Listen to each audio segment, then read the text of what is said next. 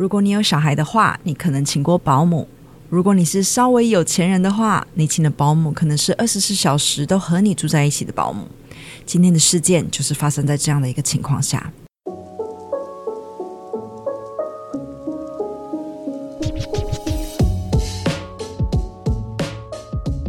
嗨，欢迎来到案件成瘾 Case Addict Podcast，我是 Jen，谢谢你点进来听今天的案件。如果你对谜样、不可置信或暗黑的各种事件感到好奇的话，建议你一定要订阅哦。开始之前，请容我快速的说一下免责声明，我们会讲到血腥、暴力和其他令人不适的内容。如果你对这些内容感到严重不适或心理上受到影响，请你斟酌是否继续收听。好，让我们深吸一口气。案件开始喽。二零一七年九月，在伦敦的其中一个地区 South Fields，几个邻居已经忍不住了。这个区域里的其中一个家人的院子，已经从好几天前就开始慢慢冒起白烟。刚开始大家都觉得可能是烤肉的烟，所以就没有管。但是已经过了一天了，烟却越来越大，而且开始有阵阵的臭味飘出来。邻居们还是觉得说啊，先不要管好了，再等等。又过了整整一天，浓烟真的开始越来越大，而且臭味已经非常的明显了。这时，其中一个邻居才请了消防员到现场查看。消防员到场时已经是傍晚六点。开门的是这家的男主人，他是一位法国阿尔及利亚裔的金融分析师 Wissam Madouni。他是一个有点瘦、橄榄色皮肤、有留一点灰胡子，出生于阿尔及利亚。很小的时候就搬去了法国居住。消防人员问烟的来源，Wissam 说自己正在烤肉，一切都没事。但是消防员还是执意要进到这个房子后院查看。Wissam 说不过消防员，只好让他们进来。到达房子的后院，只见到黑烟与臭味的来源是一个蛮大的 bonfire。我自己觉得是引火，可是刚刚 Google 了一下，Google 翻译 bonfire 是篝火。那是什么名词？我从来没有听过。今天上了一课。在那个篝火旁边，男主人 w i s o m 竟然真的在烤肉，有个烤肉架，上面烤着鸡肉，对旁边的大烟一点反应都没有。那既然这些臭味和大烟都是由这个篝火而来，消防员们理所当然的一定要将这个火灭掉，因为已经影响到旁边的其他住户，而且后院生这种大火也太危险了吧。消防员们马上着手开始灭火。消防员们开始注意到有奇怪的物件在这个火堆中，但是全部都是焦黑的物品，没有办法看得很清楚。直到火完全灭完之后，其中一个消防员问了男主人 Wissam：“ 你为什么在烧人体？”在这个篝火的烟灰当中，消防员看见了已经焦黑的一副眼镜、女性配件、衣服，更可怕的是。好像还有人的手指，还有鼻子，更好像还有骨头，而且看起来是小小的身体。这是羊，男主人 wison 解释。不可能，消防员没有一个人相信这个解释。而且看到男主人脸上的表情，他们知道一件大事即将被揭发。不久后，这个房子的女主人带着自己的两个儿子回到家。这时候，警方已经到达现场了。这个家的女主人是三十六岁的 Sabrina Coider，出生于阿尔及利亚，但是在巴黎长大。看得出来，她对自己的长相是非常有自信的。她有着长长的黑发、橄榄色的皮肤和对时尚的敏锐，常常被误认为真人秀明星 Kim Kardashian。她是一个时尚设计师，也是一个专业的化妆师。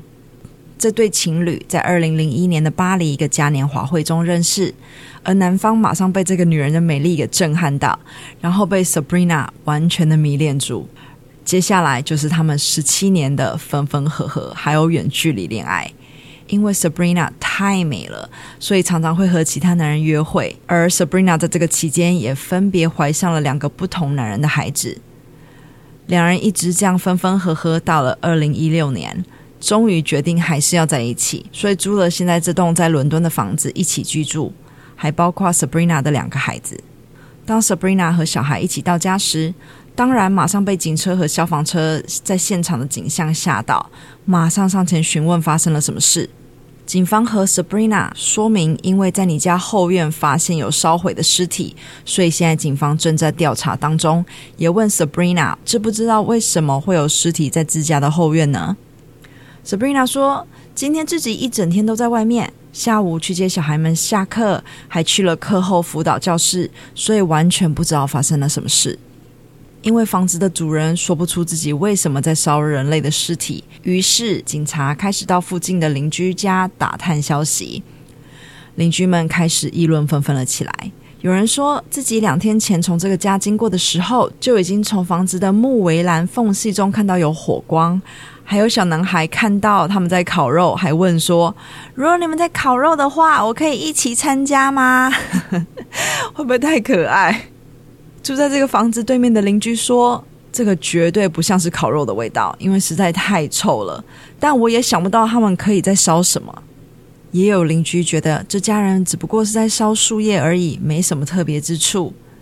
另外一个邻居说道：“我们察觉到了臭味，所以我的小孩好奇想看他们在烧什么，所以就偷爬上了他们的围墙。但是只看到一个男人正在扫地的样子，扫的东西好像是树枝之类的。”而且几个邻居也说，这一家人通常和其他人没有什么特别的交集，也从来不参加附近大家举办的 party 之类的。但是偶尔会听到两个人在大吵。除此之外，这个家庭并没有什么异状。直到其中一个邻居们提起，这个家里面其实还有一个 au pair，就是一起住在家中的互惠生，而且已经将近一个多礼拜没有看到这个女生了。这个女生是来自于法国的 Sophie Leonette，而且经邻居们的叙述，Sophie 的眼镜和在火堆里面发现的几乎是同一款。Sophie Leonette 当时二十一岁，有着美丽的咖啡色自然卷发，绿色和灰色混合的眼珠，非常的迷人。出生于一九九六年一月，法国东北部。Sophie 从小就是爸妈的宝，因为她是独生女。拥有爸妈完全的关注，从小到大都是非常开心的。她爱骑脚踏车，会玩直排轮、溜冰，还会弹吉他，更爱读书。会不会太完美？动的也会，静的也会。认识 Sophie 的人都说，Sophie 从小就是一个讲话轻声细语、慢条斯理，而且有一点害羞的女孩。但是有一件事情是 Sophie 最 care 的一件事。Sophie 非常非常热衷动物的保护，她对于受虐动物的议题非常的在意。Sophie 妈说，Sophie 就是一个无私而且大方的女孩。虽然 Sophie 爸和 Sophie 妈在 Sophie 四岁的时候就分居了，但是 Sophie 爸从来没有离开过女儿的生活，两人的互动是非常的紧密。虽然 Sophie 爸常常都在工作，但是只要有空和爸爸一起的时候，父女俩就会一起打电动、一起看电视之类的。爸爸还说，Sophie 和自己在一起的时候，跟比妈妈在一起的时候拥有更多的自由。听起来 Sophie 应该是在爸爸那里的时候，因为爸爸很宠她，所以她想做什么，爸爸都应该 OK 的那种吧。Sophie 到大学的年纪，终于决定要读幼教科，因为她本身就是喜爱小孩的。他还告诉过爸爸，有一天我一定会让你变成 grandpa 外公。但是 Sophie 在幼教科毕业后一直找不到工作，所以在二零一六年时起了一个 idea，就是要到伦敦去找工作。他觉得在伦敦这个大都会里，自己一定能找到喜欢的工作。于是他不久后就找到了一个 o pair 互惠生的工作，而且就在伦敦市旁边，所以 Sophie 便很快的接受了这个工作。而接受 Sophie 的这个家庭正是 Wisam 和 Sabrina。Au pair 互惠生跟 Living Nanny 住在家里的保姆有一点差距。大部分的人一定都知道，住家保姆就是二十四小时住在家里的那种保姆，工作就是照顾小孩，其他的事情都不用管，通常都是领月薪的。但是 Au pair 互惠生就不一样了。通常 o p r 的工作是作为家庭的成员来寄宿在别人家里，过着互助互惠的生活。可能什么事情都要做，可能要照顾小孩，可能要煮饭打扫，或其他家里需要做的事情。而报酬是可以免费住在这个家里，然后一个礼拜最少要工作两天，寄宿家庭提供一个独立的房间，还有合理的时薪。但是 o p r 并不是用工，不可以被要求穿制服之类的事情，而且是要在双方同意下制定工作内容和时薪。通常会想做这个工作的年轻人，都是想要到一个新的环境，吸收当地的文化，学习新的语言，又或者想在新的环境开始慢慢独立。看起来是一个蛮不错的制度，但是邀请一个几乎不认识的人进入自己家里，或者是住到一个完全不认识的家庭里，都是有一定的风险的。当时，Sophie 和这个家庭的男女主谈好，每周的薪水是五十英镑，将近两千元台币，在英国算是稍微低的薪水。但是，Sophie 把这份工作当做了自己人生的新挑战，再加上可以练习英文，还可以用此机会来赚取带小孩的经验，说不定可以因此找到更好的工作啊！所以，最后 Sophie 还是决定接下这个工作。接下工作后，Sophie 在刚过二十岁生日后不久，便顺利的出发到达伦敦，并且开始她互惠生的生活，主要是帮忙照顾和接送两个小孩，还有要做一些家事。Sophie 做得很开心，Sabrina 的小孩也非常喜欢 Sophie，而且 Sophie 对于照顾小孩是非常有一套的。他也在家里附近认识了很多和自己差不多年纪，也算是 au pair 或者是保姆的人，一切都符合 Sophie 对这份工作的期待。但是因为 Sophie 拿到新手机号码后，这个新的合约没有长途电话的服务，所以 Sophie 就变得比较少和父母联络。但是有和家人通到电话的时候，Sophie 有跟妈妈说自己做得很开心，都相处得很融洽。Sabrina 还会和自己一起喝茶聊天，还因为 Sabrina 很爱自己打扮，尤其是头发和化妆上，有一次还帮 Sophie 做了美容大改造。于是父母也慢慢放下了心中的重担。就这样，Sophie 和这个家庭一起生活了一年半的时间。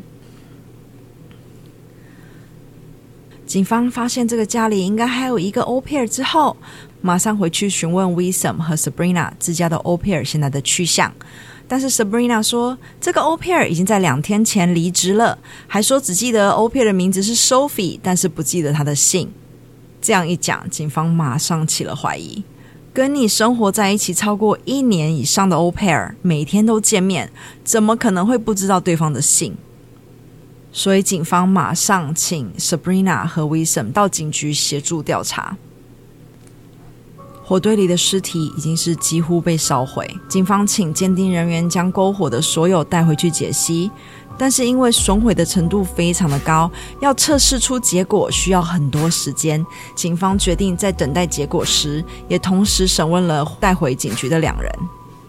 警方其实在审问前就已经很高的程度认为，在火堆里的绝对是他们的 o p a i r。当 Sabrina 被警方施压后，Sabrina 才开始叙述自己对 Sophie 有多不满。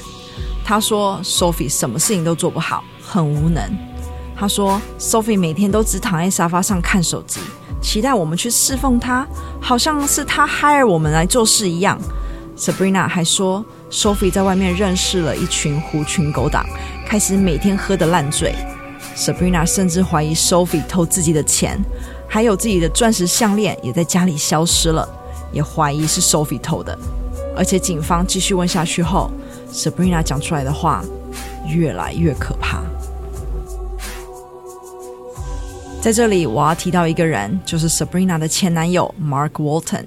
他和 Sabrina 在二零一一年到二零一三年中间短暂的交往过，也是 Sabrina 其中一个小孩的爸爸。但是 Mark 和 Sabrina 分手后，就再也没有见过 Sabrina 了。Mark Walton 住在美国加州，是一个叫做 Boyzone 的乐团成员。他将 Sabrina 介绍进了一个全新的世界，带 Sabrina 认识到什么叫做高级生活、高级享受、受人爱戴的那种感觉。但是 Sabrina 生性嫉妒，而且超爱吃醋的那种。Sabrina 常常怀疑 Mark 在偷吃、乱搞，还怀疑 Mark 是不是有去外面招男妓之类的。还偷在 Mark 的房间里面装了偷拍摄影机，想知道自己不在 Mark 身边的时候，Mark 是不是有偷带人回家。到最后，Mark 终于受不了的跟 Sabrina 分手，所以 Sabrina 才又回到了现在同居人 Wisam 的身边。而两人自从分手以后，一直为了小孩的监护权关系非常的不好。Sabrina 常常有事没事就打去警局报案，报什么案呢？报说前男友 Mark 在偷窥自己，报说 Mark 在虐待自己的猫，报说 Mark 常常开直升机飞过他家上空监视他，报说 Mark 是恋童癖，总共报警超过三十次。但是每次警方调查后，都发现完全不是事实，每一次都是假报案。那为什么我们要提到 Mark 呢？因为 Sabrina 不知道从什么时候开始，居然怀疑 Sophie 和 Mark 有一腿。除了和 Mark 睡在一起之外，其实 Sophie 是在帮 Mark 的间谍来家里假装是 o pair，但实际上是来监控自己的。Sabrina 说。Sophie 自己在家看着小孩的时候，让前男友 Mark 进到自己家里来，对自己的儿子那个那个就是那个，然后 Sophie 眼睁睁看着一切发生。所以 Sabrina 的讲法是以下：在被抓的两天前，同居男友 Wisam 突然半夜把自己叫了起来。Wisam 说自己刚刚在浴室里想问 Sophie 和 Mark 的所有事情。结果不小心没控制好情绪，打了 Sophie。结果 Sophie 往后飞出去之后，撞到后脑勺就动也不动了。所以两人在不知所措之下，才想到要将 Sophie 的尸体焚烧后，希望毁尸灭迹。Sabrina 说，他们先将 Sophie 的所有物装进了自己的行李箱，假装他已经离开了，回去法国的假象。然后将行李箱藏进了他们家的后院的储藏室里。当有人问起 Sophie 的时候，他们就跟别人说 Sophie 已经回了法国，他们也不知道之后的去向。而当 Wisam 被问到同样问题的时候，跟 Sabrina 说出了同样的一个答案，但是又说出了更多的细节。Wisam 说自己为了要从 Sophie 那里得到 Mark 有对小孩虐待的证据。他好几次将 Sophie 的头按进水里，只是为了要让 Sophie 说出问题的答案。到最后自己太生气了，所以对 Sophie 挥了一拳，然后 Sophie 就撞上了浴室的墙壁。Wisam 一直解释说自己并没有想要杀了 Sophie，一切都是意外，他只是一不小心失控了，才造成这样的后果。而焚烧尸体就是为了要保护自己的家人。警方对这两人的说法其实是半信半疑的，因为两人完全没有任何证据证明 Sophie 与 Mark 有任何的联系或者是认识。这时候 Sabrina 居然说自己有证据可以证明 Sophie 和 Mark 其实是认识的。她拿出了一份 Sophie 写的自白书，上面有一段说道：“Mark Walton 要我去见他，然后他开始摸我的胸部和亲我的脖子。”然后给了我一些钱，要我回家把 Sabrina 最小的儿子也一起带过来。事后经过笔迹鉴定，确定了这个真的是 Sophie 的笔迹。所以 Mark 和 Sophie 是真的认识吗？两人真的是共犯，而且对 Sabrina 的小儿子做出了不可原谅的事情吗？过了好几天。监视人员还是无法从 Sophie 的遗体当中查出死亡的原因，只能观察出 Sophie 的肋骨和下巴都有裂开的痕迹，而且这些痕迹都是 Sophie 还活着的时候造成的，可能并不是单单的后脑勺撞到墙壁而去世。，Wisdom 可能对 Sophie 做出了更多可怕的事。警方在没收了 Sabrina 和 Wisdom 的手机之后，然后查了内部内容后。更多可怕的内幕被发掘了出来，在两人的手机里发现了和 Sophie 有关的八个小时的语音和影片，包括两人审问 Sophie 要他承认和 Mark 有一腿，还有要 Sophie 承认自己是间谍，更还有两人一起逼供 Sophie 的语音和画面。他们对着 Sophie 说：“你就是吸毒者和酒鬼。”刚开始，Sophie 对这两人的质疑非常的 confused，完全不了解这说法是哪里来的。因为得不到自己想听的答案，所以两人开始不给 Sophie 饭吃，然后开始对待 Sophie 像是对待佣人一样，口语上的虐待一直没有停止。其中有一小段的录音是这样的：Sophie 语调有哭腔的说：“我很害怕。” Wisdom 说：“你害怕？你害怕什么？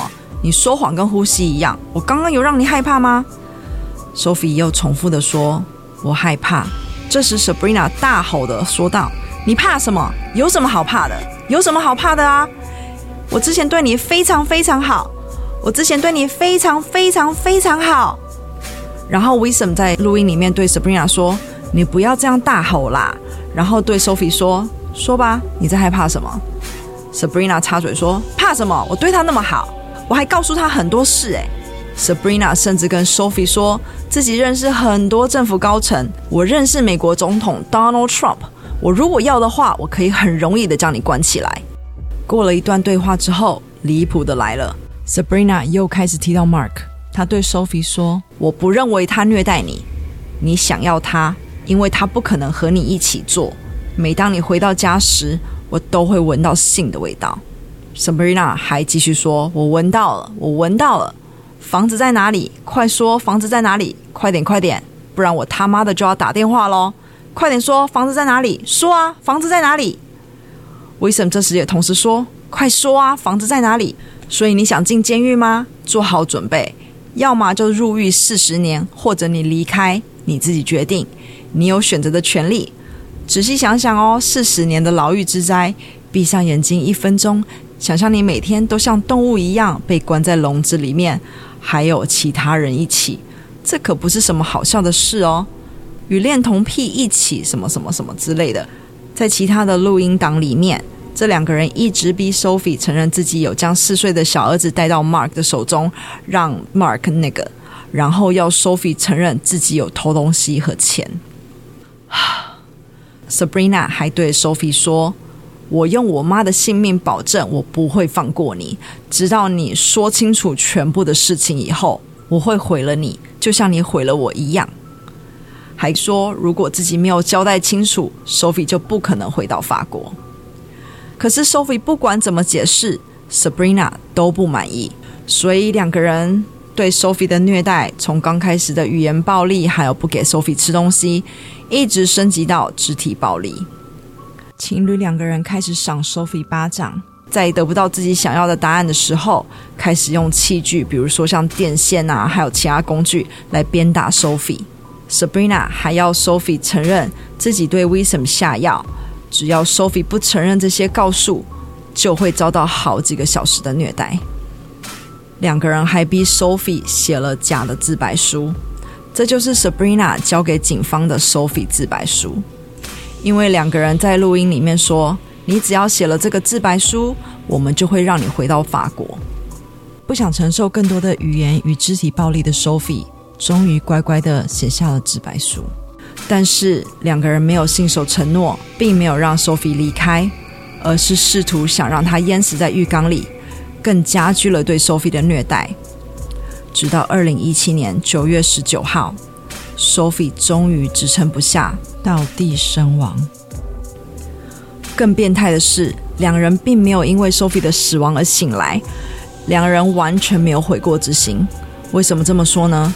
因为为了表示自己有多不屑 Sophie，Sabrina 和 Wisdom 居然在 Sophie 去世的尸体不远处开始做起了那档事。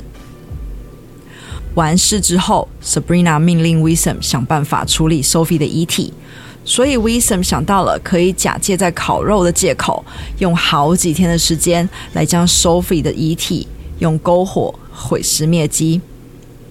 在篝火旁边故意的放烤肉架来烤鸡肉，想要用这个鸡肉的味道来掩饰焚烧尸体的味道。但是尸体的味道据说非常的可怕，是一闻过就忘记不了的味道，所以绝对跟鸡肉差非常多。也因为这样，邻居们开始察觉不对劲，在两天之后报警。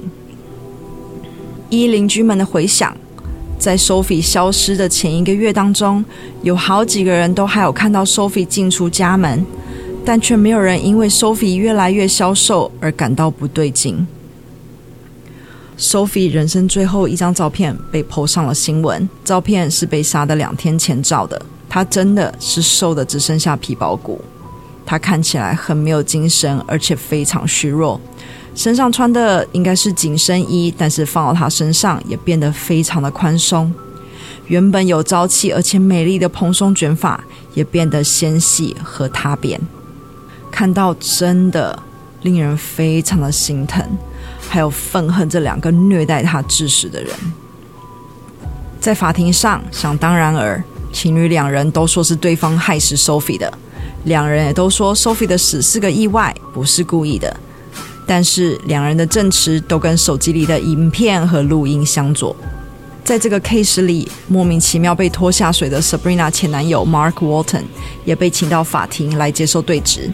检察官问 Mark 一系列关于 Sophie 的问题，包括：你认识一个叫 Sophie Leonette 的女人吗？你有见过 Sophie Leonette 吗？你有到过 Sabrina 和 Wissam 的家里吗？前男友 Mark 对于这些关键的问题回答都是 Never。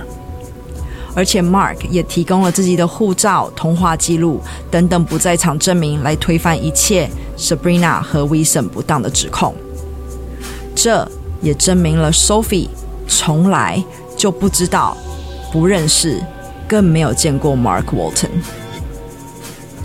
Mark 更说，在与 Sabrina 交往的期间，Sabrina 性格变化之大。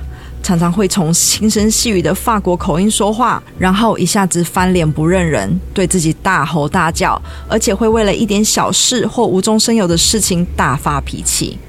在两人的小孩出生后，Mark 请过不止一位保姆到家里来带小孩，但是每次没多久就会被 Sabrina fire 掉，因为 Sabrina 总觉得自己和这些保姆有一腿。在看守所里的 Sabrina 写了一封道歉信给 Sophie。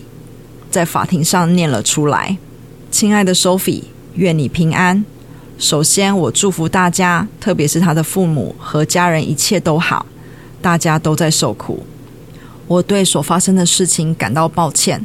事实上，我们度过了美好的时光。Sophie，你不再属于这个世界，我感到震惊和悲伤。这对我来说就像一场可怕的梦。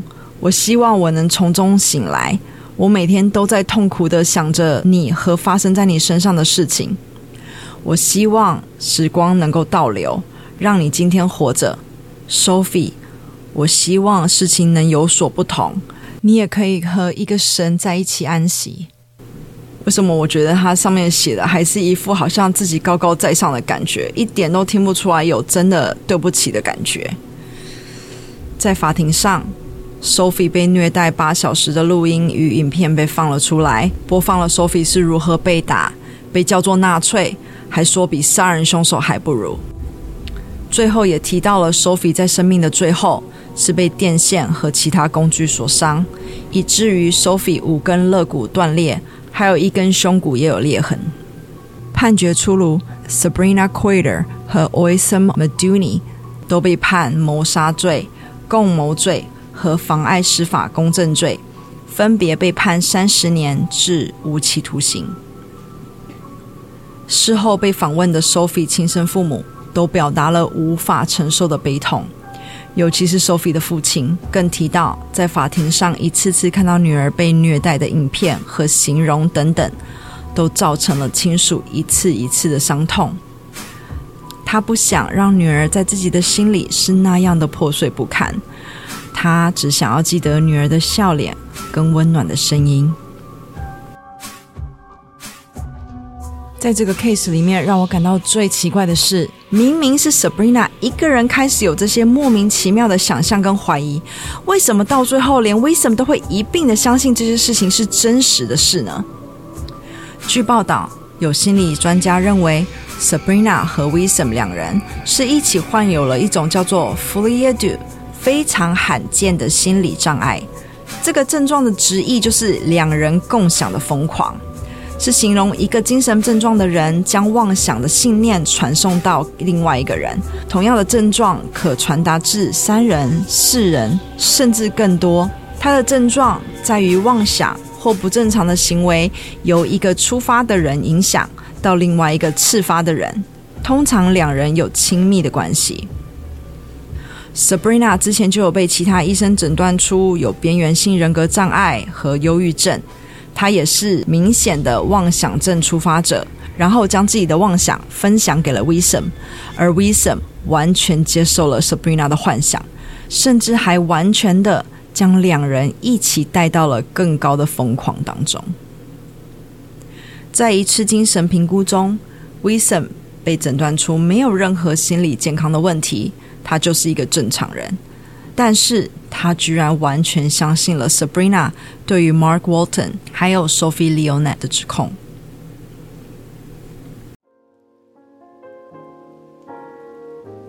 好，这就是今天的主要案件。那接下来是我们的闲聊案件时间。今天闲聊的事件是刚发生不久，有着超多 YouTube 订阅人数的 Family Vlogger Ruby Frankie。他是一个在 YouTube 上面有个有一个叫做 Eight Passengers 八个过路客或是八个乘客的 YouTube 频道。他住在美国犹他州。他的影片主要的内容都是家庭和乐、家庭相处。他跟老公有六个小孩，是摩门教的家庭。据我了解，摩门教的教义是小孩生越多就是越有福报，小孩生越多，上帝越爱你。所以，通常摩门教的家庭都有很多个小孩。我之前还有看到过八个小孩的，天哪！改天可以来聊一下摩门教的内幕之类的。Anyway，这个 A Passenger 的 YouTube 频道从二零一五年开始到现在，都有一些令人啊、呃、脸歪的作风，让别人不可置信。刚开始我认识这个频道的主人 Ruby Frankie，是因为他自己上传的一个影片，在讲他的四岁小孩在学校忘记午餐，所以老师打给了妈妈 Ruby，请他送午餐给小孩。结果妈妈 Ruby 怎么说呢？他跟老师说，自己四岁的小孩，四岁哦的女儿是应该每天早上要自己准备午餐的，所以妈妈 Ruby 不会送午餐去学校给他。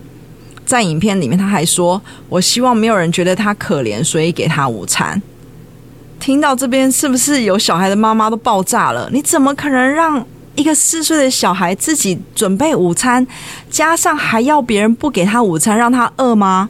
还有一次他被延上的事情是，因为这对父母觉得大儿子不乖，所以把他送到了那种有点像呃，有点像童子军，但是是为了要矫正青少年态度的那种 camp。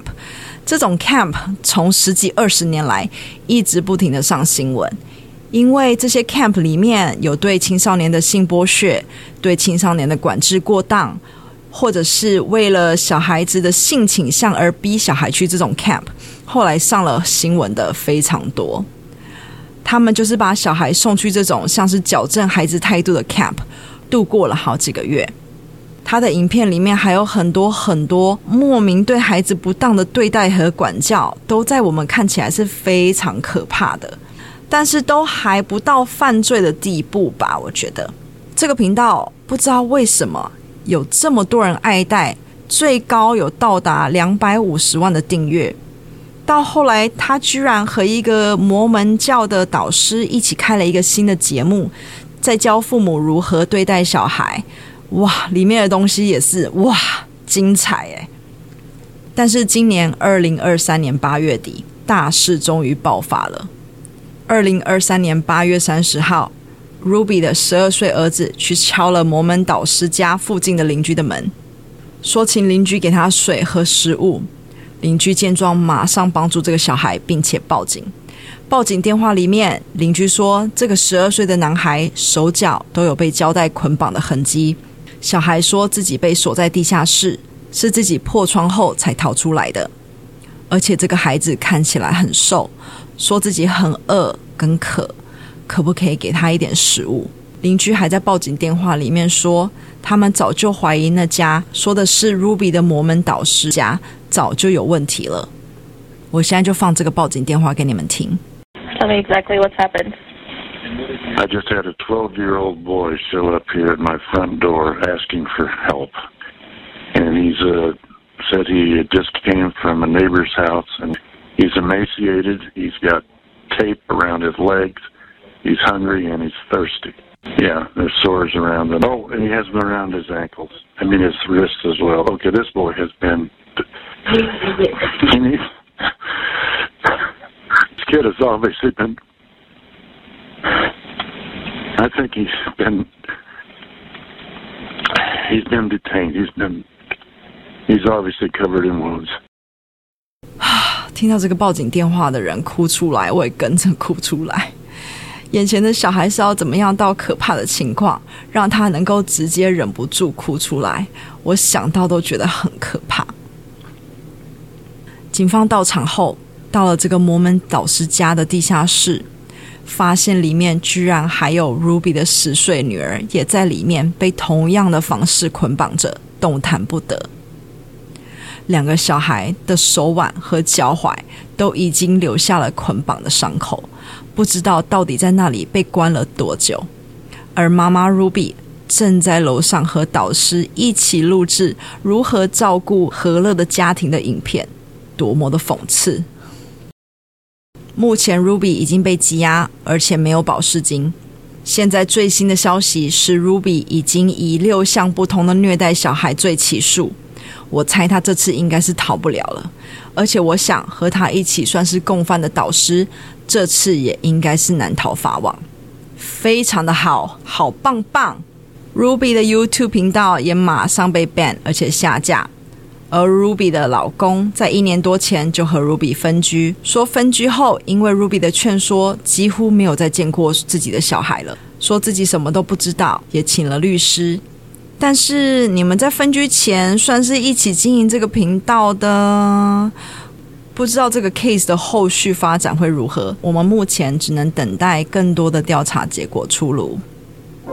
谢谢你听完今天的事件，只有声音的部分会先在各大 podcast 平台发布，然后影片通常会在三天以后才会上 YouTube，因为我需要更多的时间来整理所有的案件的影片或照片，所以想听的朋友可以先到各个 podcast 平台收听哦。再次感谢你点进来听或看今天的案件，下次再回来听案件吧。拜拜。